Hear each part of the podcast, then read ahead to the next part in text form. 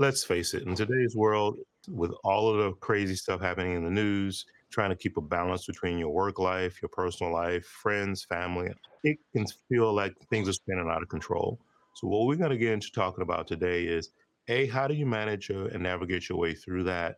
And then B, within all of that, how do you find that spark or what we're calling your life's purpose? Because your life's purpose, once you do figure that out and start on that journey, it gives you such a focus, points you in such a specific direction that all of this chaos in the world kind of melts away to the background a little bit. So that's kind of the silver bullet that we want to get into talking about today. So stick around. Let's get into it. Well, hello, gang. How are you doing this morning? Welcome, Eraka. Welcome, Edward. Let's dive right in. I want to ask each of you this question. So, what was it about today's topic you know, igniting your spark and, and just kind of figuring out what your passion is. What was it about that topic that was most important to you? Sometimes we all just forget about why we really started on a particular mission or why we were excited about a relationship or a new job and or just a new organization and sometimes we just have to remind ourselves that hey it's not just about going through the different steps but actually enjoying every moment along the way. And then I've, I've found myself at times losing a particular passion or particular spark because I'm just going through the through the different motions instead of just mm. enjoying the whole process. So that's what really um, excited me about today's topic. Excellent. Yeah, and that, that's very true. Uh, Edward, how about you share a little bit? Peace, peace. Uh, great to see both of you. Um, we had such a great conversation last time we spoke, so I'm really excited about about today's topic. Um, so you, you, know, you sent out a list of you know things we want to talk about for the year, and certain uh, things just popped off the off the chart for me. And today's topic was one of them. Um, it was really just in the in the title itself, the the spark, the word spark, just you know, it just excites me. Um, and you know, when you peel yourself back, you know, and start to really learn to value yourself and that's when you're finding out who you really are um, and that who you really are is what uh, should be leading you every day it, ma- making you passionate making you driven you know finding that who finding that little glimmer inside and that's that who that you take forward and you know go into uh, uh, Eraka's um, saying about how you can lose that in life. Don't let never let anything get in front of that passion that because that's the who is who you are. So let's let's talk about that spark. Yeah Absolutely, the who, the who you are piece of it. So you know what? Let, let's let's kind of start off there. You know, in today's world, as I as I said in the opening, there there are challenges coming at you from every direction. I mean, every day there's always something new, whether it's in the news or the political cycle or this or that, or you know, just whatever career path you're on, whatever challenges you have associated with that. Uh, but that really comes down to what I deem the certainties and uncertainties in life because that's really where it's coming from right? So we mm-hmm. strive to have mm-hmm. obviously for comfort as much certainty as we possibly can in our lives you know? We want to have it be simple and something we can depend on etc mm-hmm. etc however the world feels totally differently about that and uh, you know it, it brings a lot of uncertainty. So this is where you get that conflict and that discomfort within yourself.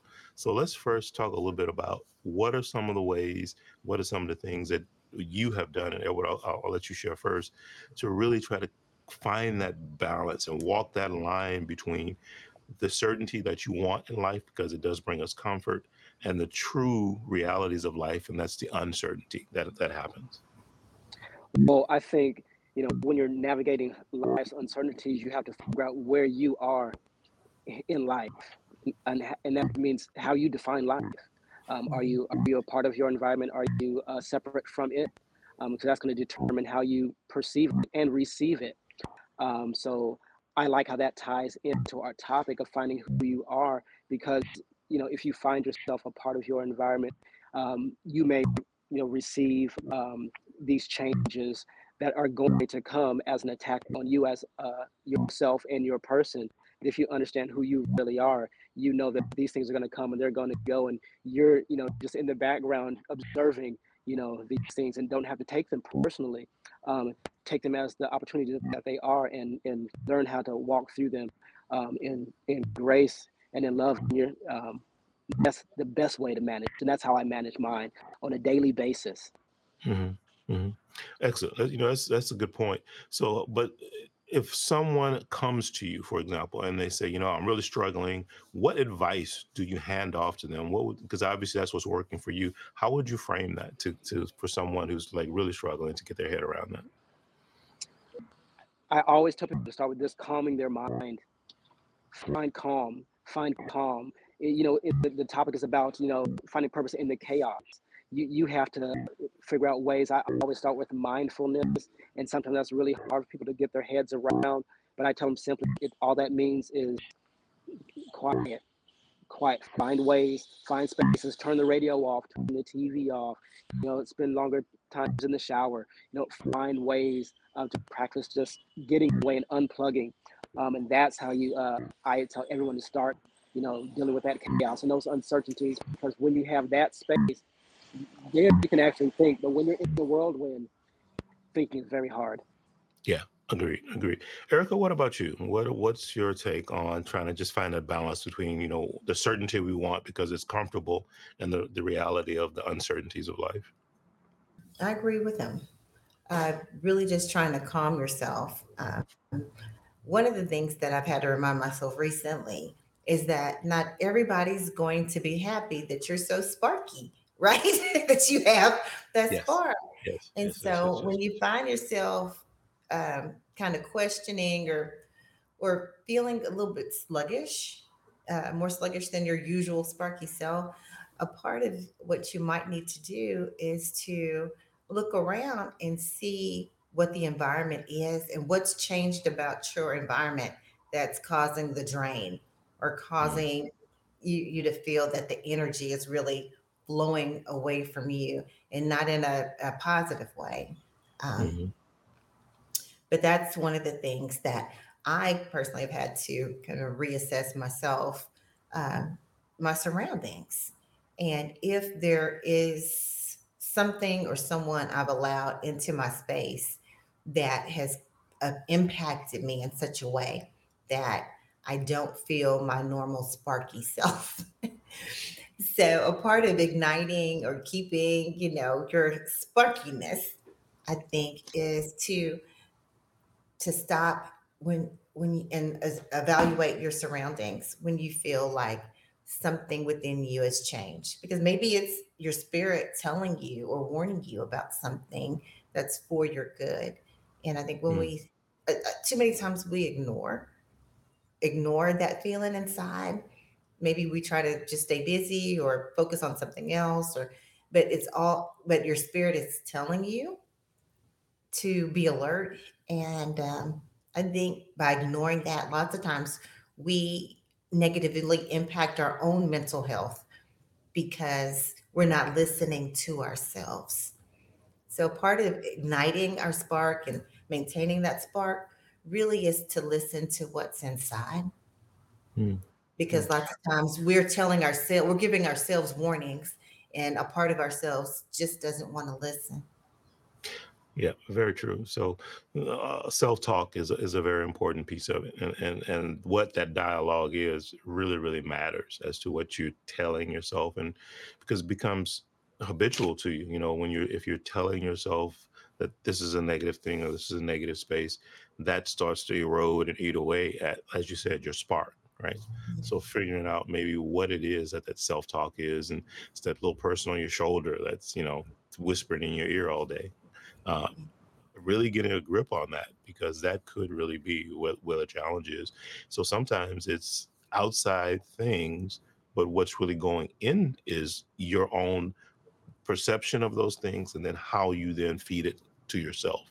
So that's mm-hmm. also a very important piece of it that you have to watch out for.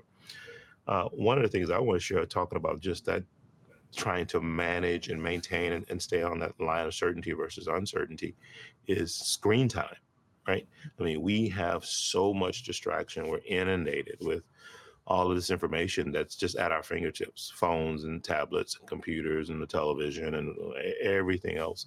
So we spend so much time looking at screens and taking in all this data that has to have an impact on you you know and, and just realizing really truly finally going you know what? Enough is enough. And as sean was saying a minute ago step away from that right? I mean you find a place of true peace where you're, you're not staring at a screen or that those types of it is interesting i was just reading um, a, a thing and this guy was talking about how to find kind of your center, and especially when you start your days, right? Because he's talking about focus and dopamine, you know, which is one of the things that comes up quite a bit about screen time. And oh, I got likes, you know, you have all these different stimuli. Um, and I was really surprised that he said one of the things on the list not to start with in the morning is even music. And he said, and I was just like, wow, that's interesting because that was surprising because a lot of people think music is a good thing, which I'm not saying it isn't, but you know, you would think, wow. He says that's just truly 100% instrumental or classical type music that it's not something to start with in the morning. He says because if it has lyrics, those lyrics resonate with you, and that either distracts or it impacts your thought process. And I was like, I never thought about it that way, but that was very fascinating. So again, just trying to find that quiet time, true quiet time, where you can be away from screens, even music, um, maybe, and, and, and just be with self. I think really, really matters quite a bit. I was um, reading an article actually yesterday, and they were talking about the way you speak to your children when they wake up before they go to school, and also when it's time for them to go to bed, it seeps into them. So not as much as just uplifting them about, oh, you're so great, yada yada yada. But if you're already fussing in the morning, and then they hop out the car and you're like, have a great day, but y'all done had fits right before they got in the car. Well, that's not the greatest way to send off the other person. Or when it's time to put them down to sleep, y'all are struggling and fighting rather than maybe saying your prayers at night or or doing something positive and having some positive words, then if your kids go to sleep with that being the last thing they hear from you from you um, and but you tell them to have great dreams sleep well well y'all just struggled. Y'all had a tussle before you put them to bed. So mm-hmm. i thought that was a very interesting concept. I've never just stopped to think about think about that. But I think lots of times we as parents, we're just doing the routine. You're, you're late again. You forgot the homework. You da da da. You always do this. So you didn't pick up the table. You didn't wipe up the table. You didn't take the dog out. I had to take your dog out. You know, what about the trash? You should have done that last night. Now we're late. And, and then we have, you know, we say, have a great day at school. But right. we right. for about an hour. Mm-hmm. You know, as a as a dad, that's one of the things that I that I love and I'm very passionate about. You know, and you know, I got three year old at home and just have a little one now. Um, and that's one thing I'm very cognizant of is making sure that you know even from the moment he opens his eyes and even how I wake him up, you know, not jarring him awake, you know, being very you know calming, making sure the first thing he hears is, "Hey, good morning. We're having a good day. You slept really well," and make sure he's affirmed from the moment he wakes up because I know that's going to set the tone for him for the whole day. When I don't do that, he gets to school very grumpy. When I do that, he he um, is eh, hugging and kissing the teachers. So with with kids, it's very easy to see that cause and effect. But in uh, grown-ups, you know, it's very hard for them to connect that dot and understand that the very first thing you say in the morning to yourself is going to set the tone for your whole day. We're going to snowball from that first thing. So that very first thing, you got a, a window of about you know five, 17 minutes, and everything that goes on in that window is going to snowball through the day. So if it's negative, it's oh my God, he left the toilet seat up. Why are we out of tissue? Um, oh, let me check my phone. Oh, I'm late for work. That's you're gonna have that spirit all day. So I, I, you know, that's my time for affirmation. I, I set the tone for what my day is going to be. I know it's going to be a good day. I told her all the time, I haven't had a bad day, and I, I can't, I can't count because I said it in the morning. It's, it's our job it's our right and it's our special blessing. And that's how we get to start the day. And we get to start our day in control, in a positive mindset, in a loving mindset. And then, you know, our spark can fly. Yeah. Could not agree more. It's so funny you bring that mm-hmm. up, Edward, because I had a coworker for years and they would come in the office and it would just be this you know, literally dark cloud kind of thing. And they would go, if you said good morning to them, they would always correct you right away and just say morning. Mm, they, would- they they would speak to people, you know, out of courtesy, but it was always morning. It wasn't good morning, you know, which makes it so that was just their attitude that they brought to the table. So it's so interesting how something that simple, as you said, sets the tone, sets the pace, creates the environment uh, of just the, the negativity and, and how that brings everybody down, right? So, very, very important points. The other piece of that I want to talk about is being conflict averse. And I think that's another part of it too that happens because there's another piece talking about trying to find that balance and talk about communication is, is another part of that too. Uh, we are in a society, and you can say it's being politically correct or many, many other things that are woven into it, but conflict or uh, being conflict averse or avoiding it. But this goes back to what I want to say about not going to bed angry, right? And I think that also plays a big, big role in how well you sleep, what your mindset mm-hmm. is like, what your energy levels are like. I mean, just so much is driven by that. However, because of the po- political things and the world we live in, and yada, yada, yada, we don't want to go at that conflict, whatever it may be, that has us mm-hmm. upset or angry. So we would much rather keep it inside and take it to mm-hmm. bed versus going head to head with it. And what are your thoughts about that? And uh, what experience do you have, or how have you guys managed your way through those types of situations? Well, what what I would say is there's there's two definitions of conflict averse. Um, you know, two schools of thought. You know, one is um, you know I'm I'm going to shy away from that effect because I, I don't want to deal with you know what comes with the conflict or addressing the conflict. Um, and you know, I think people would would would uh, far less go down that pathway of being uh, oh I don't want to talk about something or deal with something um, from a space of you know I don't want to you know engage I don't want to hurt someone's feelings or I don't even I don't want the drama that's going to come with that but you know I think we learn that you know you get to choose you get to you know give yourself permission to just let go of things. You don't even have to have a conflict when you're dealing with you know you know any type of duality or any type of contrast. You know i'm waiting for someone to forgive me. I'm waiting for someone to engage with me on this topic that i'm upset with before i go to bed. I know i can i can just let that go. You know i'm empowered in such a way. You know i think we often get tied in you know how we have to assign blame to people and assign hurt because we assign so much hurt to ourselves that we don't understand that we can simply just let it go okay? I don't have to you know well my mama said you know don't go to bed angry. Well then then sir ma'am don't go to bed angry. You don't have to wait for them to let you go to bed angry. Just just decide i'm going to go to bed angry. Hey whatever it was this day is done. I've done my task. Tomorrow's a new day and this has no effect on it because every new day is just that a new day not tied to the past or the future so you can let it go I'm a pretty firm believer that most of the time people know what they're doing. Uh, I, I know they're mental health specialists like you who would say sometimes they don't. but I operate with people from the vantage point that they know what they're doing. So I don't have a whole bunch of back and forth with people if they do something that I find hurtful or not classy. I don't have a lot of Mm. time going back and forth with folks on it.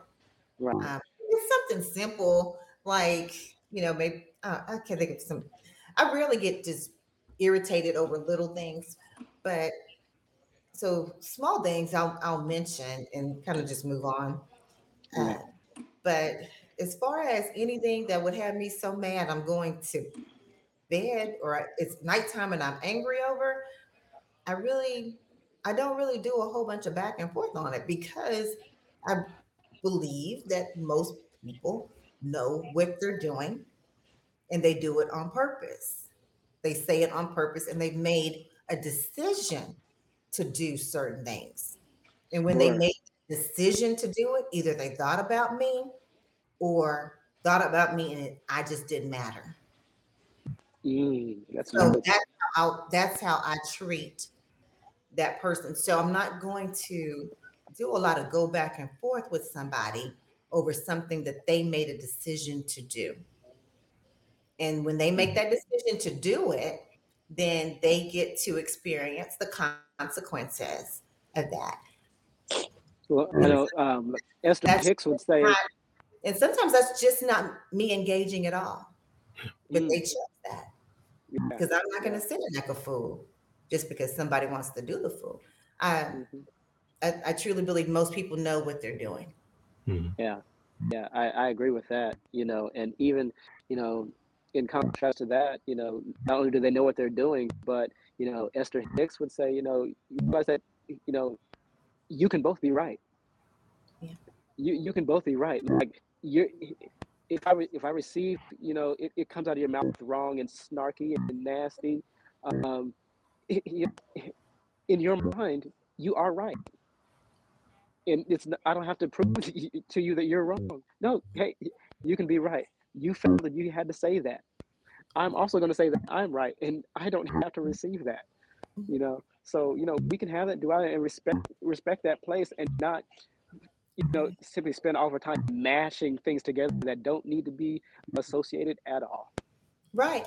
Yeah, And sometimes people don't even say mean uh, things in a mean way or a snarky way. It's just you just disagree. And so there's no need to be doing a whole bunch of back and forth. And there's just a disagreement. You don't have to internalize every disagreement as a reflection of, you know, you or them or it just I hate to use it, but it just sometimes is what it is. Absolutely right. Absolutely right. So, Eraka, I like what you talked about of there about their purpose. You know, what is their purpose or reasoning behind whatever it is that they're doing and how they're treating you. And that's a perfect segue to what we want to talk about next. And this is really talking about identifying what is your purpose in life. What are you passionate about? Uh, what do you truly value? Right. Uh, because I think that is one of the best ways to start to move yourself forward because uh, as I said earlier, it gives you, I think, what more direction and more of a focus just to, to focus in on, so you can start to deflect a lot of whatever else might be out there in the world that is distracting or trying to take you away from the things you want to focus in on. So, with that said, I want to bring up a slide and share it, and then we'll talk our way through this. So, this is talking about finding your true aspirations, and it's based on a Japanese principle called ikigai and which is essentially uh, translated loosely to you know find your purpose you find your life's purpose. So here's the the simplicity of this. It's simple when you look at how it's laid out but it's actually a very difficult thing to truly do from the standpoint of boiling it down because it, we want to get these four categories together in a way where you have identified that one or two things in each category that then you can bring into your life. And then in the middle that essentially brings you to your true aspirations or your purpose. So as i review this we'll start at the top. What are what is it that you love to do? Uh, and as you we, we've all heard that saying about if you do so if you the work you do is something you love then you never actually really work a day in your life. And to a degree that's true because you're you're, you're working at something that, that you love to do. Um, what are you good at doing? Because the fact that you love it for example i like to ski. I suck at skiing but I, I, I do enjoy it when i go and try and fall down the mountain right uh, so probably not the right thing to put on the list because yes i love it but no i'm not good at it so that that can't stay uh, the other one on the right is what does the world need and let's be specific about the definition of world because now we're talking about the world is your definition of world. It could be your family circle, it could be a little larger than that, it could be your community, it could literally be the entire world. So figuring out what you value from the standpoint of what does your world need and you define what your world looks like. So what is that thing? Mhm. And then the final piece is what can you be rewarded for doing. and Rewarded is obviously the compensation, or uh, you can call it monetary. It doesn't necessarily have to be monetary. Sometimes it can just be gratitude and appreciation. But again, that's a definition you make for yourself.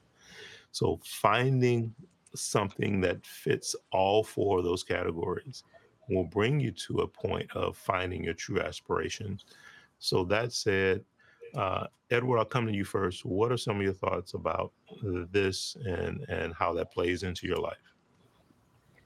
Um, I'm trying to pull my, my screen back up here, but um, I really like the, the part where you you know you know finding what you um, what what your thing is, and you know Steve Harvey puts it in a way of you know you know what do you do the best? Like what what what are you the best at with, with the least amount of resources? What what is your what is your you know what is your organic thing right?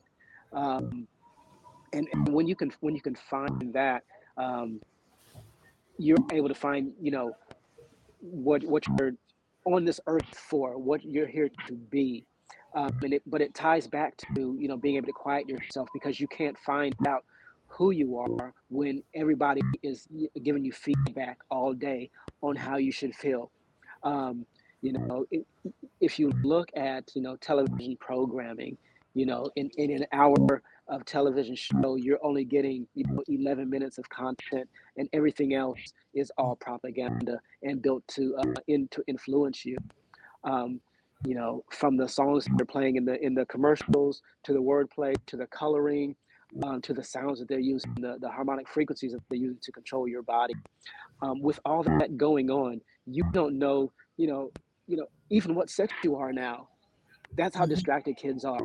They're mm-hmm. so distracted at this point in life that um, they don't know their sexuality, uh, whether their what their sex is, what that means to have a sex, you know, all of that. And that's all due to being so distracted that you weren't able to establish certain key things about yourself as a human being in this space. Okay. And when you when you say in that space, that goes to the other part of the of the ikigai, talking about your world. That space is, is your world, and your world can be as broad or as uh, or as tight uh, as you want it to be.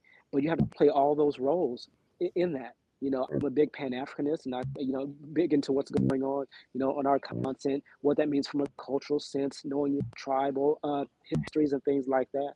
But just imagine, you know, before you can even get to those big, lovely things that you really want to get into that are so important to life, you can't get even off the bus, get started in life knowing who you are. And it's all due to distraction. So, you know, we have to quiet everything out so that you can find, you know, that little bell that's tinkling in the back of your mind, you know, that light in the darkness, you know, that thing that makes you shine you know, um, you know, my mother's, I know what it is. She has a little wink that, that she does. When she thinks she's cute, right? She does a little, little wink, you know, and when she's in that mode, I know that she is doing her thing. Usually for her, it's behind the piano. She thinks she's hot stuff on that piano, and she, she really is, you know. But that's her, that's her thing that's her thing. Now, whether you know, and whether she's being paid for it, whether she was invited, she'll just walk into a random church, uh, a random recording hall, you know, in a museum, wherever she is. She's going to play that instrument because that's her thing. You know, she doesn't have to get rewarded for it. She doesn't have to get uh, remunerated in any way because that is so much a part of her, and that is her spark, and that's what she provides to life. But she's in. We have to be able to get to a place where we can see that in ourselves, and when we see that in ourselves, then we can also see that in others. Yeah. Well, remember we were talking a bit about social media and our children. One of the things that I've noticed about kids nowadays, unlike kids when when at least when I was a child, I may be older than y'all, um, we used to figure out ways to make money, right? We'd figure out what our talents were, whether you were a paper boy, paper girl, or you had a lemonade stand, or you did haircuts, or you cut lawns. We figured out what the community needed and then we figured out can we are we good at it? And then we earn money doing it. Whereas a lot of children now it seems like they're not taking advantage of the opportunity because there is so much screen time now And it does make me wonder, you know, how do they find what they're really good at besides video games or maybe getting clicks on social media or dancing to get attention? you know, what are they are they taking time out to look at the community to see what the community, what their world needs, what they're good at, and how they can actually make a contribution to the community while making income for themselves. It's a it's a really it really is a shift in making kids more consumers than actual inventors. Whereas that's what we were in the 70s and before that. Um, so as far as finding that purpose, I think for people of our generations, we can we are more in tune with that. But I am a bit concerned about the generations of our children and grandchildren, great grandchildren, because their world is a bit different. Uh, they they're not focusing on some of the same things that we focused on then. You know, how do you notice what your world needs? How do you create? I'd And how say do you um, from your creation, you know? I, I couldn't agree. I couldn't agree more. And I'd say part of that is we've also become very aware, you know, in in today's age of how broken a lot of us are as people, and some in some of that brokenness, I think we've forgotten how to be able to guide that next generation into those feeling spaces uh, because it was it was just organic for us. You know, we had people, you know, showing us and living that, and it was part of our DNA as a people and as a culture. Um, and you know, there's a there's a saying that you know hard times make you know strong people you know strong strong people make you know softer times and soft times make soft people um, and you know we've we've had it easier a little bit and you know we've kind of lost you know the way that oh we we have to show these guys you know how to find you know because we had a structure that you know led us in, in lack of a better term you know. Right. you know, we never it wasn't an opportunity to not have a spark because everyone was pushing you for mm-hmm. that because it was it was necessary for the people to move you know for us to rise everyone had to be on purpose and on task. Mm-hmm.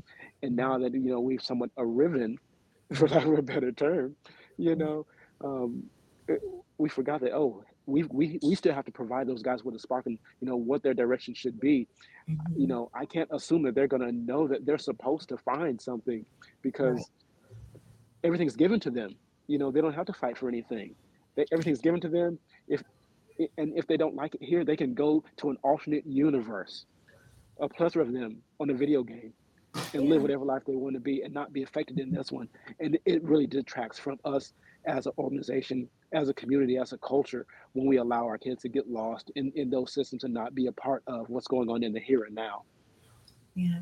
'Cause- Because growing up, you'd have uh, friends, you know, people thought I want to have a funeral home, I'm gonna be a funeral director, or I'm going to have a barber shop or a beauty salon, or I'm going to have a restaurant, or I'm going to have a, you know, what are the whole number car dealership? There were so many things that we knew we wanted to do, but now I, I'm not really seeing that as much um, from the other generations. Uh, Yeah. It's they want to spend right, and they want to earn uh, earn money, but I, the, as far as the inventions, as far as the entrepreneurial streak, uh, I don't. I, I'm concerned about them. I really am. I'm wondering if our world is making more spenders, right, and workers than inventors. Yeah. Yeah, you're, you're, you're on it. You're Yeah. on it. Alan Watts talks about, um, you know, the, the, the Hindu people and, and the Japanese um, and the way, you know, their, their culture was set up and, um, you know, how, you know, you learned your trade. They could, they could make cabinetry so beautiful. They didn't have to, you know, no measurements and everything was immense and imperfect.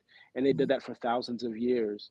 But with industrialization, you know, dad now goes off to work, you know, you know, whereas son and dad would work together.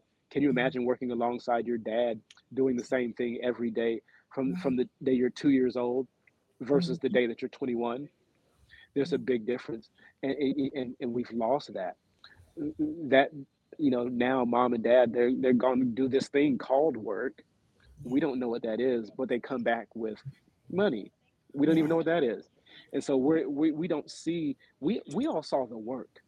We saw our grandparents and our parents actually working and what they were doing, and we we were part of that. You know, while now they're out of the home, mom and dad are out of the home, and you know all they're getting inundated inundated with now is all the things that you can get with money.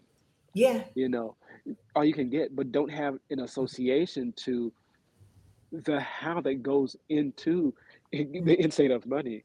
So I can mm-hmm. spend, I can spend, but the how to get it is totally lost. Yeah. I, I remember like cousins, male cousins, and um, grandfathers. Literally, like you could go over to somebody's papa's house and there'd be like pieces of something that might be able to be put together. And then over time, they build a whole car, you know, mm-hmm. with their grandfathers. And you be like, you build that. But different, yeah, grands and people, guys be just in the garage with their papas, and then they'd be building cars. Like grandpa, they would teach them how to literally go hunting, and they come back and they'd be making sausage. And sadly, want to explain the sausage making process to the women now. But they, you know, you people learn things from their grandparents, like you said, their dads. They they learn how to how to build things, how to create things. Um, I don't. Yeah. I, I hope hopefully kids are doing that today. I just don't see it as much. I, I don't think it's as prevalent as it used to be for sure. And then the, the opposite side of that coin, which is also disturbing, is I was just reading an article and they were talking about the average age now that kids move out of their parents' home is 29 years old. Oh wow. Ooh. Well, they Yeah. should be rich. oh, so you know you think about that and you know and and then so there's there's two sides to that coin. That's part the child's responsibility and as you said mm-hmm. they're disconnected. They're not really out finding their purpose and pushing themselves forward and getting out into the world and, and doing what they should do.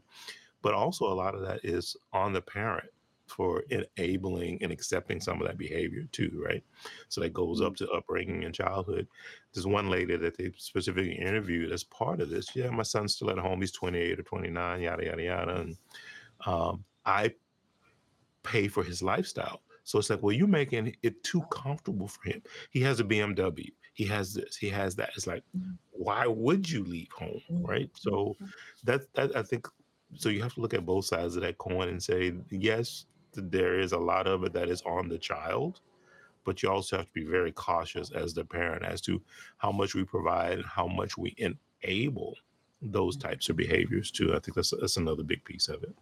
I said, unless it's some type of cultural change, um, because you know, some certain cultures they they really want their daughters to try to stay at home a little bit longer, things like that. Unless it's something cultural, um, you know, you also have to think: Are you really setting your sons up for success in the mating market?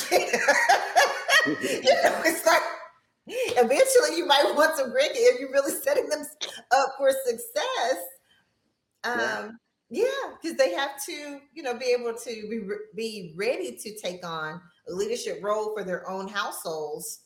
You know, so Yeah, you can't you be know. paying for everything for a much older son because he has to be able to manage and lead himself so he can lead a family. That's that's my thought. Maybe that's just not everybody else, but um, yeah, that's my that's my thought about older sons. It's different I, if I somebody think you're right on.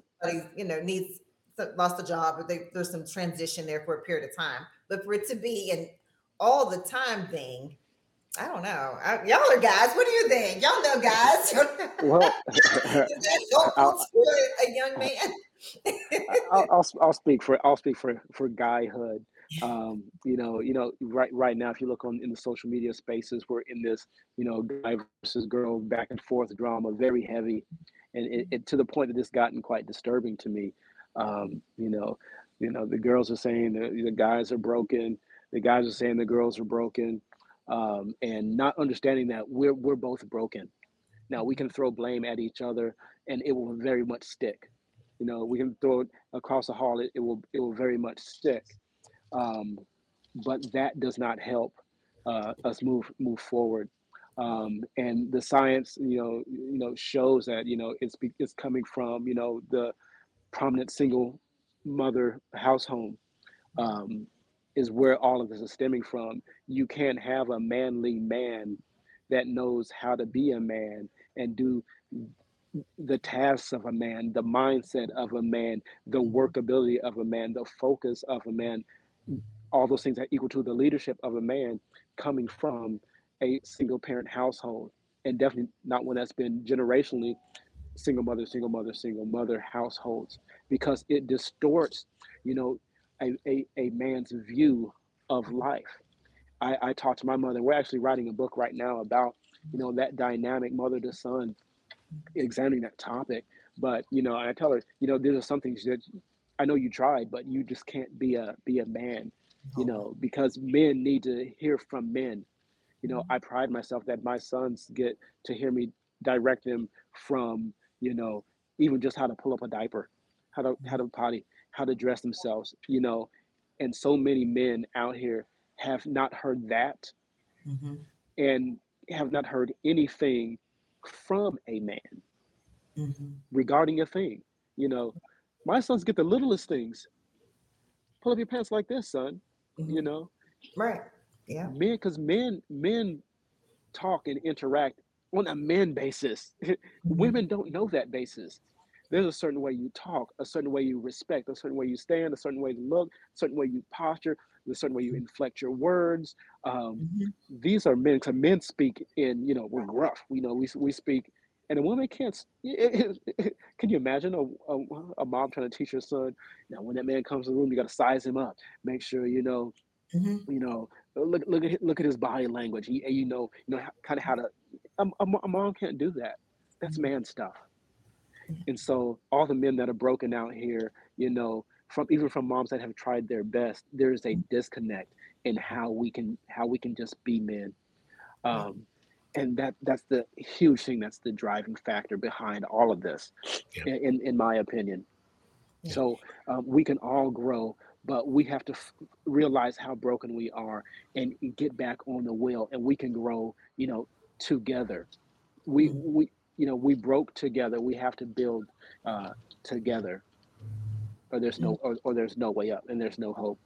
Yep. But in my opinion, that is the hope for for our society because we're, we're seeing that, and and everyone is going through a healing process. We have to learn how to pull pull up put our, put our triggers back down, put the guns up. Let's stop blazing, you know, and, and we can move forward. But we can't move forward if we're shooting each other uh, at the same time. We should be, you know, patching each other's wounds, uh, you know, salving and, and, and reconnecting those broken bonds and finding those pieces that are still there that, you know, you can just latch onto one and one, you know, glue things back together, you know, and um, we can we can make ourselves whole again. So Mhm. So mm-hmm. so agree with you on that. And that this this is this, that's a topic for a whole another podcast all by itself. Oh But yes, oh, I yes. do want to close this out and we'll move on to the next session because I think there's a piece of what you're saying that uh, Edward that's also critical, and that has to do with just the feminine and masculine energies and how those mm-hmm. things have, for whatever reasons, kind of flipped themselves between the genders as well. And you know, obviously, women have much more power. They have much more uh, stronger careers. They're more independent than they have been in, in generations past, right? Uh, Eraka, you talked about that with I think your mother, your grandmother, and how you know she was a strong woman, but from a business standpoint, she wasn't necessarily let into that space. You know, those kinds of things. Well, that shifted over over time. So that brings for a woman more of a masculine energy in today's world, right? And then going back to what Edward is saying about a man who's generationally, you know, single parent home, that gives that man more of a feminine energy, right? Yeah, So now you yeah, have yeah. this conflict that's going on between the two. Bryan, you know, it's funny because you know I I'll I'll, re- I'll say that sometimes. I said, man, I, uh, that response I just had to something that was such a single black woman response, you know, and I'll, I'll catch myself like, you know, that I call my mama, man, I was I was a single black woman today. I was, that was a, a better black woman response I just had there, you know, and we can laugh about that now because we've been able to uncover that with each other. Like, you know, I learned how to respond to situations by mimicking the way my mother response, uh, you know, to a situation. And, and when women meet guys that have that that tendency, it's like, and I say, hey, you know, it's they're not wrong. They're just responding in the way that they learned how to respond. You know, so you know we can we can help each other. Like, nah, there's a better way to do that, but don't don't kill each other over it. Just say, hey, he learned that way. This guy learned that way. You know, Mhm. all of us are works in progress. But if we can learn to open up and share with each other, we can really see that, you know, and that's where our growth is. That's where our spark is, because that's us. We're, we're underneath that. Because before I was, you know, learned these things from my mother, I was someone, I was something. So I don't even have to hold on to that. And now that we've we've uncovered it, I can put that to the side and say, oh no, that's that's single black woman Sean right there. That's that's that's not a real deal. I can I don't need to wear that hat anymore. Um, because I'm here. I'm me. This is me. I'm in the bow tie that I wear to work every day. Yeah. That's my spark. That's just That's my shine. That's me. And that, that's the totem that I wear every day to symbolize this is this is the me. Everything Yep. else is floating around me. Everything is in, that that I have to, you know, challenge with and contest with in life. All those conflicts, that, all that's just contrast because I'm me in the middle. I'm in the middle here, and I can choose to uh, pull in and reject what I don't want in there, Yep. and I can continue to shine. And that, you know, it's a perfect segue to the next thing we want to talk about too, because what we want to talk about next is actually overcoming those that doubt, that self doubt, that Mm. those fears, and that's really what it's all rooted in. Is you, as you talked about earlier, Edward, digging back to find Mhm. out who you truly are, right? That reflective piece, that getting everything else out of the way, uh, finding some calm and some quiet and all of that, so that you Mhm. can figure out who you are because where you when you're not in that space you do have all this doubt you have all these fears because you don't even understand you so how do you expect the rest of the world or your spouse or your girl oh, your, your boss whoever else to be able to relate to you when you haven't even figured that piece of it out as well right? So you have this uh, situation going where you're trying to navigate your way through a world where you yourself are full of doubt and you're full of fears because you don't have a good, strong self identity. So that's the, that's the next thing I want to talk about. So, Eraka, I'll come to you. From a self identity standpoint, what is it that you have done or what you've seen to, to really uh, give yourself that pedestal, I guess, where you feel comfortable? You stand tall. This is who I am. This is what I believe in. And you stand by that. Yeah. Really being good to people, being kind and respectful to people, and being myself, not feeling that I have to be something or someone else to um, make a group like me, and really growing enough to know that not everything or everybody is my cup of tea, and I'm not necessarily everybody else's cup of tea, and it's okay because there's there's a lot of cups out there. Nice. really just learn just to be my authentic self. And if somebody doesn't uh, like it or like me, and I've been true to myself, it, it doesn't matter. And really accepting that and then encouraging other people to feel the same way about themselves with that type of confidence and love for themselves. You know, I don't have to like any particular person. That don't mean anything's wrong with them. Um, it's just not may not be my cup of tea and vice versa. So really encouraging other people to take that same approach. Um, the sad thing is a lot of people hear things in their childhood and everybody always has the voices of their parents or grandparents or that silence from parents or grandparents. And they're operating from from that. So that when i say i don't do a whole bunch of back and forth with people because if I did, I'm not dealing with the person in front of me. I'm dealing with the voices in their head that they heard decades before they even met me. And I can't box Mm. with those. So I'm not going to waste my time doing it. So Yeah. really, I just have learned that I'm just going to be myself and try to improve every day. Do I mess up every day? Yep. Cool. but I try to be better and learn how I could have approached certain situations differently And I encourage other people to do the same thing and not beat themselves up or put themselves down because they made a mistake or they could have turned left and when they should have gone, they turned left and they should have gone right. Or no, everybody's human. I was talking to a friend um, last night on the phone. I was like, you know, I wonder if when God created the universe, was he just like bored when he created people? Like, why do you say make people and he made them? He's like, oh, that's good. He's God. He literally could have made people and made them perfect. You know, like was he just bored? You know how we were learning about Greek gods growing up and how they watched the mortals move around for their entertainment. I'm like, was God just bored? Like he was just out there in the vastness, like I really want to just shake it up, you know, and I'm gonna make something that's good, not perfect, but good, because I want to be entertained. You know, well, that's what we're dealing with. We're dealing with people that are good, not perfect people. And for me to be beating up somebody else when they're just as good as me, I'm not. If this is a if this is proper in grammar, I'm not more perfect than them. They're not more. We're we're good. So for mm. me to beat up somebody else for being good, just good, not perfect, and for them to do the same thing to me, well, they're trying to take the role of what God, a role that God already has, right? Because God created us and He made us to be good, not perfect. That's, you're, you're, all over it. You're, you're, all over it, and that's really so what I, I in the Bible it says, um, "Be something like be perfect, like I'm perfect." We're like we're striving to be, but when we were created, according to God, was like, "This is good. This is good. It's good enough to keep God interested." there you go there you, there you go. I, I love the I love the word choice because I, I love and respect words, you know, and I think that, that was purposeful. He didn't say, you know, I made them, oh man, and this is perfect. But see, you know, our perception, we we think perfect and good are synonymous. They mean the same thing. They don't. He said good because good gives room. Good gives duality.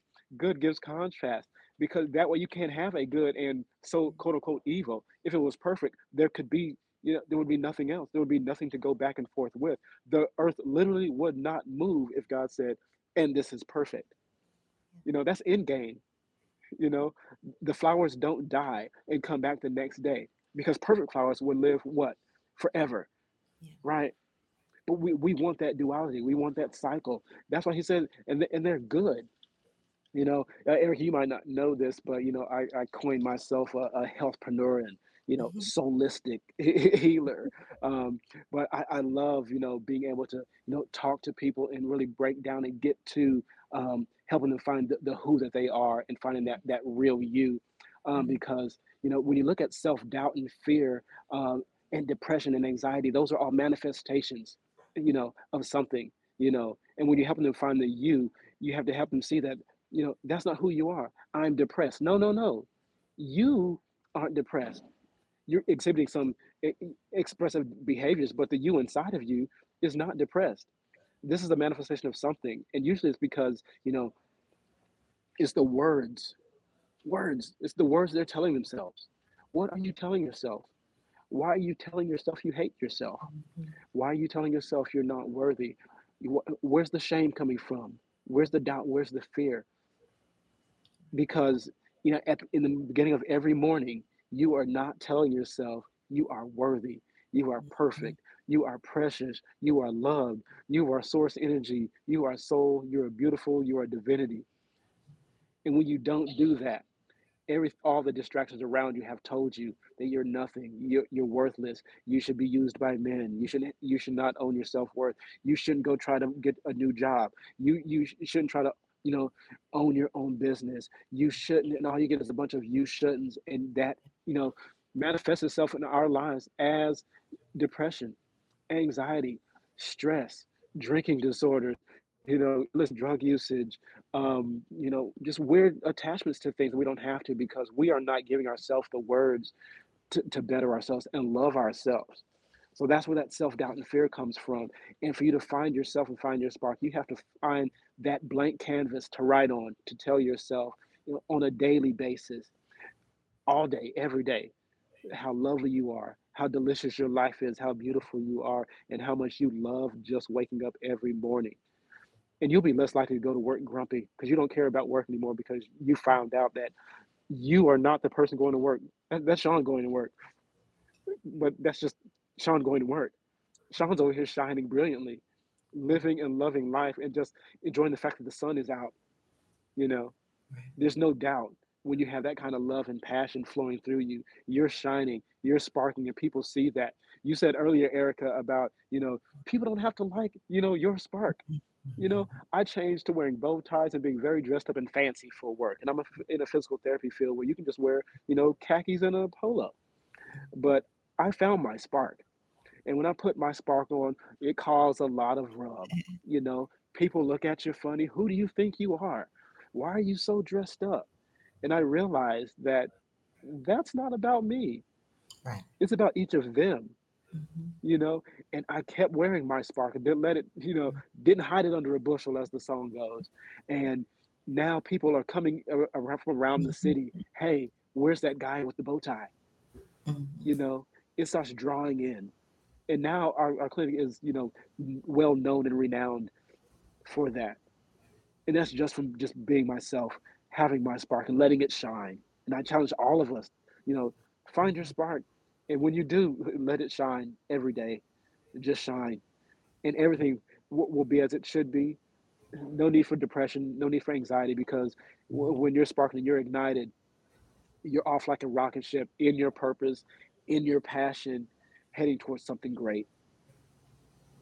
Yeah. One hundred percent. Yep. Mhm. So I want to ask this question because there's this trend, I guess, out out there right now, uh, and people are calling it matching energy, and this kind of goes back to what Mm. Eraka was saying a little while ago. And I just want to get your thoughts. Do you feel that's a positive thing, a negative thing, or you kind of neutral about this whole movement of, you know, this person has this kind of energy towards me, so I'm going to give them that level of energy back, whereas this individual has, you know, a much lower amount of energy, so that's what they receive or do you feel like you should just as, as sean was just saying you should just be you and whatever level of spark and energy you normally operate at versus trying to equalize i guess with those around you? What do you what are you what are you guys thoughts on that?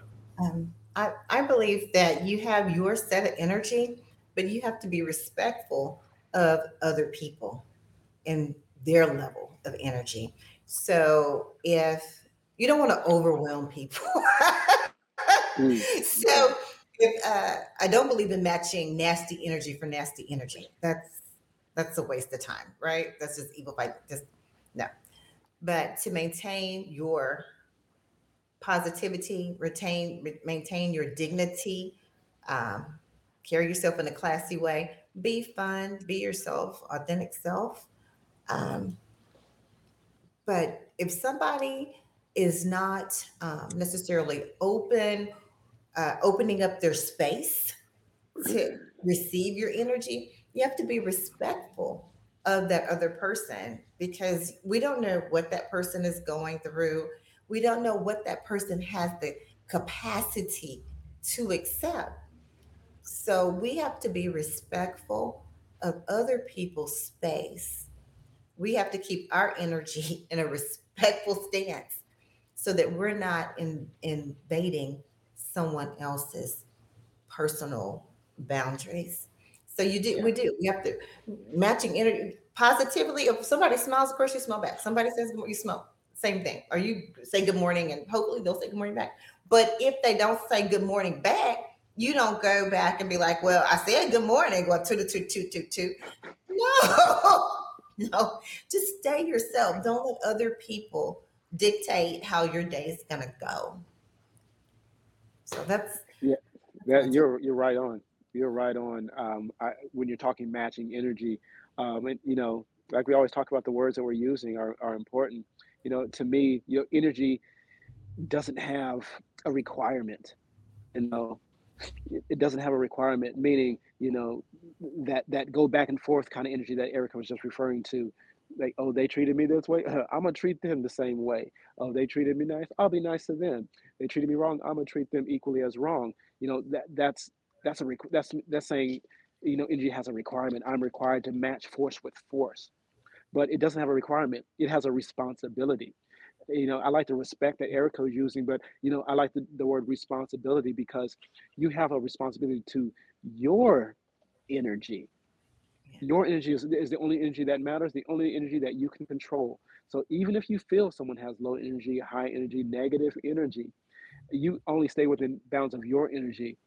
And your responsibility is your energy and making sure that it abounds and it grows. And if there are things that are anti, that are forcing your energy, you know, the wrong direction, you be tentative to that and you harvest that. No, I can't I can't be around you because you, you you're sounding like the housewives over there. That's not my kind of energy.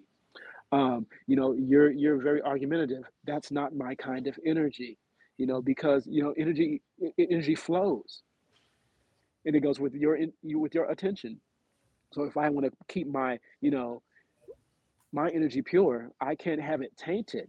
But I don't have to put that on anybody. It's not anyone else's requirement. It's mine to maintain, to hold, and to love, and you know to harvest but I don't have to bend it towards anyone or take it away from anyone. I can keep it nice and even, nice and neutral because th- th- that's who I am and that's my energy. But it's mine and not anyone else's. They can't they can't affect mine either, and I think we forget that as well. So stop letting things uh, uh, take an affront to everything, because it really can't ma- touch your energy unless you let it. Mm-hmm. Yeah, and, and when you when you are matching, if, if the whole attitude is matching somebody else's energy, I think people just leave themselves uh, to be a mark for someone because yes. anybody can manipulate you by giving you an indication that they have this type of energy. And then you're like, oh, this person has this type of energy. So I'm going to be like this type of energy. And then they could just go it on and run you all around the world until you have nothing else to give. And they'll take everything that you've that you've given or shared and go spend it on somebody else if they're not doing it at the same time when they're running you around the world because you're so busy matching energy you're not thinking for yourself that's it sounds it's, draining draining yeah. yeah energy vampires is what I call it. What's kind of oh, I, I, love that. I love that. Yeah, literally suck you dry, right? So let's take let's transition to the last thing we want to get into, today. and this is actually perfect because we're talking about energy, and again, uh, as Edward was just saying, that's the thing you control. You can't control how mm-hmm. others perceive it, take it, react to it, but you can't control your energy level. And, and the the next the last piece of the pie when we talk about managing getting through this chaos that we live in in our world today and, and literally driving towards your purpose and, and your mission in life uh, that requires action so that's the last piece of the, this puzzle uh, and pushing yourself forward to take action so a better use of your energy is mm-hmm. that i think you know is to as you said narrow it down to the direction you feel you need to go and how about we start applying the energy in that direction and moving ourselves forward in, in that particular way because that's the best way i think to bring whatever it is you want to achieve to reality right is focus consistency and where you actually take and, and, and place the, the energy that's there but a lot of people struggle with that procrastination uh, mm-hmm. i don't mm-hmm. have time uh, I, I, can't start now because it's not the right time. It, it, needs to be the perfect moment. This, that. Mm-hmm. So, what are your thoughts? What do you share, Eraka, when someone is kind of at that stagnant spot? They know kind of what they need to do. They even might have a, a fairly clear vision of where they want to get to, and might even have a map of how to get there, but they won't take that first step, step out of the plane, and start to free fall because or whatever. How do you push them out? And sometimes I wonder if they're afraid of success. Are they afraid that they will actually succeed? And what does that mean when they do? Because people have it in it in them to be successful. And if they have a skill and they have a dream and it's been spoken into them, they can they can succeed. But if they're stuck and they're afraid to take the step, really what is holding them back. And I'm, I'm mm. not a psychologist or a sociologist, so that's not um, my specialty. But it seems to me like if you have the talent and you have everything that you need to take that first step, why are you frozen? And the only other things I can think of is something, something talking to them, telling them that there's something on the other side that they don't, they're afraid to reach for. Yeah, Mm, that's that's a that's a that's a really good that's a really good point um, about you know why people you know don't don't take off to where really where they want to be. Um, it and I say it goes back to words yet again, and I'm going to keep going back to that because that that is really my passion. It goes back to the words um, because when you learn in you know elementary you know English going into middle school you know you got things called action verbs, Mm-hmm. right? It, it, it, it's in the words. Words are action. So, you know, those words that you're saying to yourself every day are, are, are, are your action. That's your start point. Saying affirming things to you. I, I, I am abundant. You know, I, I, I'm worthy. I'm wealthy. I had to I had to tell myself, hey, you're worth having some wealth. You know, I, I grew up with a lot of nothing, and you get used to not having nothing, and you forget that just because you had nothing, you're, you're it's okay. You can have it. You know, but you can't get wealth if you don't think it's okay for you to have wealth. The, the, money just doesn't pop in your account like, oh, here you go, because you don't think you deserve it. And if you don't think you can deserve it, you wouldn't even know what to do with it anyway. So you have the words that you say, the words that you say are what starts the action. When you start with loving yourself and telling you what you can have and what you can do, then those words start painting the picture of your life and what you want it to be. You can start saying, oh, hey, that house, that neighborhood, that car. Start talking to yourself. Start talking to yourself and and and you start gaining momentum. And that's where the action starts, you know, with, with a little gentle bump. You know, there's a saying that a tree falls in the way it leans. It Mhm. doesn't take much. What what is a lean? That's a lean. Mhm. We think that we need to have this huge Steve Harvey jump off of a cliff, Mhm. right? Piece of action, when really all we need is a lean. Lean towards the things you want. You you what you found your spark and what thing that makes you happy in life and what you want to do, just lean towards it. I want to public speak. Hey, I'm gonna start leaning towards it. I want to be a doctor. I want to be a lawyer. I'm gonna start leaning towards it, and the Mhm. momentum will pick up. But it starts with your words. Let your words spark you, drive you every day, every morning, leaning you towards, and that tree will eventually fall because all trees fall in the way they lean. And let that tree land you to your land of uh, dreams and destiny. Mhm. Yeah, when you were mentioning about fathers and and sons, and and then we just start talking about the the words and how people can get stagnant and and not make that next step. One of uh, another important role why we should make sure that we encourage um, men to continue pouring words over their daughters is because those voices daughters remember long after the fathers have have gone Mm. on. I remember my aunt. One day I was just over at her house and we were going through her closet and I was helping her with some things. And she was telling me about her dad and how her dad would take her to the store. This is back in days of segregation. He would take her to such and such store on Galveston Island. And, you know, she would always, you know, be able to select a dress or maybe she, even though my grandmother could sew, she'd go and have something eh, created for her and just the doting that he did. And even in her 50s she wept at the at the thought of her father and those memories.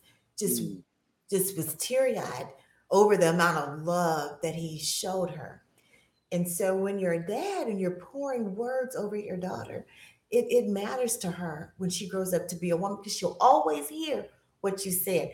I remember that dad and my dad and i love reading books and one day I, I read a book and I went and I told him about the book and he said, Well, okay, who was the author? And and that question he asked me reminded me of what you all were saying about words. And it, it's a matter of who was the author of what you have in your head. And that's Ooh, where dads come into play with daughters. Because when you all say, you know, you know, well, that's a very that's a classy outfit you have on, or you know, that that looks very nice, or you know, you carried you did that presentation at Sunday school, gave that that was that was really nice what you did, or you're a very good speaker, or you're when you pour those words over your daughter as a man, as, as her as her father, that's what gives her that confidence of how to carry herself, what type of treatment to expect. When she sees you walk out and you're checking before you go to work and you, you check everybody's tires in the driveway because you you know you get up first probably and go to work first. So as a man, you're making sure everybody's set because you know the women in your house, we're gonna just run out and hop in the car. You know? just hop in the car. But as a man, you're thinking about that, right? So when she gets ready to uh, be in a serious relationship, get married, then she's accustomed to, you know, if somebody's the man of the house, he's he's keeping no, yes, she should be keeping on her tires. Yes, she should. But she knows that here are some things that men do. And in yeah. order for us to really have daughters that understand that, we have to be open. We have to step back and let their fathers take on those roles and doing that so that they know what the bar is. You know, when you get when you're in a car, don't just be jumping out the car like you some dude. no. But having a father or somebody's father's passed away, their their um, grandfather, their uncle, men teach that, and mm-hmm. uh, I, uh, we can't. Uh, and, and I agree with you. A lot of the things we see online between women going back and forth, a lot of it is men really feel displaced from what I hear. They really feel yeah. displaced and yeah. wonder what other value do people think I have around here? What, you know, what people do people think I don't have anything to contribute? Yeah, that's a part of that that mother. That's a part of that mother son deficit that that I was speaking to earlier. Um, you don't know what your place is, you know, because uh, you know a son to a mother. I mean, that's special. You are you're a special thing. You're a special trophy, and you're set over here, and you know you you just shine, you know. Um, and and so with you being placed off in the distance, up and away, you don't develop those things that you just alluded to, Eraka. And that's what gets us into this place. And men don't know where they're supposed to be because they're used to being over here, mom's trophy. You know, there's nothing wrong with a mom making their son a trophy, but it doesn't give them the man skills that they need to go out there and check those tires, right? So, you know, and for me, it all goes back to um, self love. You, you were talking about words that, you know, were using to, dads were using to affirm their daughters. Um, a lot of us didn't get those words. A lot of us didn't get those words. And you know, when Bryan was asking about, you know, where we find our start point, and we're talking about the words, that's our start point right there. I tell people, you know, because you never got the words told to you, you have to tell them to yourself. Yeah. No, no one's coming. I love that mm-hmm. adage. No one's coming. No one's coming to save you. You have to save yourself, and you do that by those dad words of affirmation that you did not get you go ahead and step up and give them to yourself now. Those words mom didn't give her daughter, go ahead and give them to yourself now. All that wisdom that you've learned through life, all the ups and downs and heartache that you've cried about, you now know the words to say, right? Just let all that go. You've learned it. You had to learn the hard way, but you learned it. Now you know what to say to yourself to get you in the place to be the best self that you are and to live your purpose. But you know, you have to be the one to give yourself the words because words manifest life. In the beginning was the word, and the word was God, and the word was with God. It's all the words we say to ourselves to manifest ourselves. Yep, I could not agree more. And going back to what Eraka was saying about, you know, who's the author of what what's in your head, that, mm. that's that's huge the last thing I wanted to add on top of that is I think you also have to develop, uh, I'm going to call it a, a, mute button, a mute from the standpoint of all of that outside stuff, right? Because there's so much that we're inundated with, where, where, wherever it's coming from. Uh, but to to take action, to stay on path, to stay on task. You, you, it's almost like blinders and a mute button that you need to develop that skill for yourself. And I think that's a, a key piece of it as well, uh, because everybody's going. You're going to do what? You know, sometimes uh, what's that? What they call it monk mode. You know, where people kind of go, I'm going to go do this, and I'm just going to go do it. I'm not going to tell anybody, and you know, because the moment you share, what's the first thing that's going to happen, right? What? That's not you, or you can't do that. You have an experience. I mean, they they are mm-hmm. immediately just trying to tear apart. You know, you haven't even taken step one or two yet, right?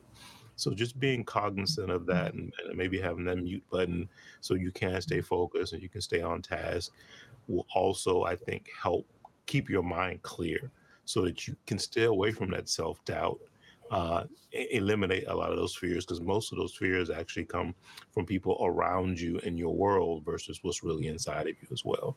It's just because of what they're telling and you know what the news says and you know what, what this and that and everything else that's going on. So I think that's a, that's a valuable piece of it. Mm-hmm. So I think that brings us to a point where final thoughts. If there's Eric, I'll come to you first. What would be the last things you'd like to share with someone about finding their purpose and once they've identified it, going after it, pushing forward. Yeah. Take time and sit still and really listen to yourself and what your passions are. Look at what you're good at doing. And I kind of agree with you. Keep it secret for a while until you polish it up. don't don't necessarily run out and share it just yet. Keep it secret till you polish it up and get some affirmations that what you're feeling and seeing and hearing is, is true. And then just take it from there. Yeah. Listen to what's going on inside. I, I think there's um, there's power in words and there's also power in silence. You know, and, and navigating that continuum is is a day day to day task that you know we should stop expecting to get right and try to and perfect and understand that it's a continuum that we're going to slide left and right on each day. And when you have um, the dreams and of trying to make them reality, understanding you have the energy to bring those into fruition. Don't share that and let the air out of your balloon.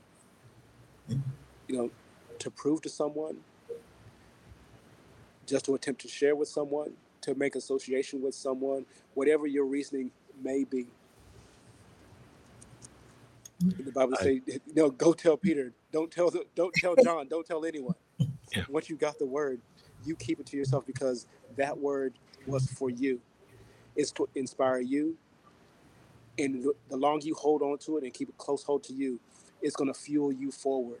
But the minute you pop the seal, it's now on you to control. And why would you want someone else to control your word? So keep it to yourself and move forward and go with grace and let people watch you.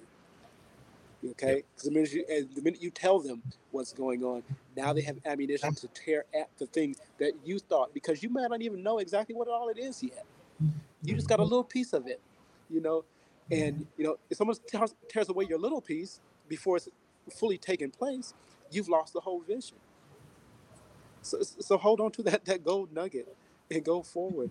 Hold it like you're precious, you know, like Lord of the Rings. It's my precious. you know, take it forward with you. Don't share that because that's you. That's your you. that was meant for you, not for anyone else. Now you can share when you get to the other side, and they can see your manifestation manifestation of the thing you're holding. But don't give them the thing you're holding in your hand. You hold that and you let them see the holographic image of what you've done with it. But don't show them, don't show it. Keep it to yourself. Yeah, absolutely. And my, my, my final thoughts too, kind of tag right on the end of that, uh, Edward, and that's talking about gratitude and appreciation. Uh, and meaning that from the standpoint of that thing that you're holding, uh, make sure that it is, and again, this goes back to the reflective piece and, and digging back to what you truly value make sure that whatever it is is you're doing it for you because if you are doing it for external values and validations and for someone else the unfortunate thing is most times and maybe not always but most times when you achieve it it's an empty achievement right? Mm-hmm. Because mm-hmm. you don't have the same appreciation, you don't have the same gratitude as mm-hmm. because it wasn't actually something you wanted to do for yourself. And mm-hmm. especially if you do it for outside validation, someone else, you achieve it and they kind of go, oh, that's nice. And, then, and it's just like, right? I mean, so, it literally crushes you, right? Because you feel you put all this work and all this effort into it. So that's the last thing I want to say is just really have it be something that you truly value. And then as you work your way along that journey, uh, appreciate the journey. And then once you do achieve it, to the, the amount of appreciation and gratitude for self is, I think, a paramount thing to also have. Folks, this has been fantastic. And I've made a note here that we're going to come back and add an episode about men and women and feminine energy and masculine energy because that's a whole conversation also we need to get back into. Again, I think some of we can all go out and talk to people about hey, what is your ikigai? What is your purpose in life? if you figured it out, what are you actually doing to accomplish and achieve it? So, again, thank you guys. Until next time, take care out there, take care of each other, and we'll see you soon. Bye see now. Mm-hmm.